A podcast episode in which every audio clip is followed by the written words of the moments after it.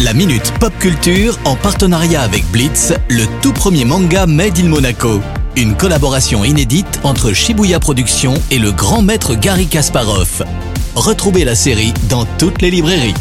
Comme chaque mercredi sur Radio Monaco, le retour de la Minute Pop Culture avec Cédric Biscay. Cédric, comment ça va après ce festival de Cannes très dense pour toi Salut Eric, salut à tous. Alors complètement épuisé, mais c'était la folie. Hein.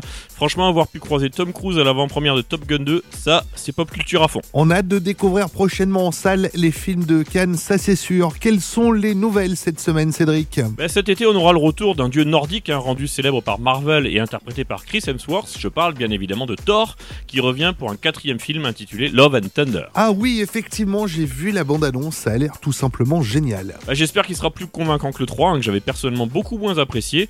Alors Chris Hemsworth qui interprète Thor partage l'affiche avec deux grands acteurs, hein, Nathalie Portman et Christian Bale. Nathalie Portman incarne Jane Foster, hein, la femme dont Thor tombe amoureux, c'est ça? Exactement, et Bale interprète Gore, le massacreur de Dieu, le méchant de l'histoire donc.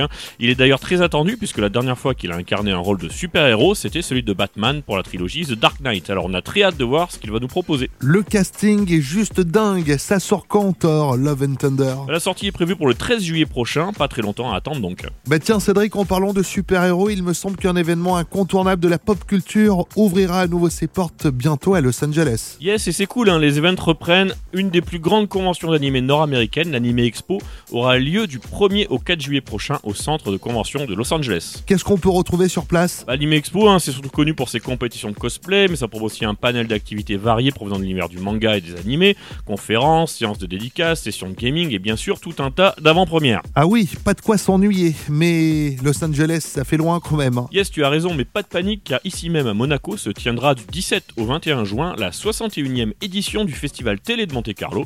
Vous pourriez rencontrer entre autres les acteurs Tom Vasisla de Game of Thrones, Darko Peric de Casa des Papel ou le mythique Danny Glover de L'Arme Fatale. Eh ben voilà, pas besoin d'aller bien loin. Merci Cédric et à la semaine prochaine. Ciao ciao La Minute Pop Culture en partenariat avec Blitz, le tout premier manga Made in Monaco. Une collaboration inédite entre Shibuya Productions et le grand maître Gary Kasparov. Retrouvez la série dans toutes les librairies.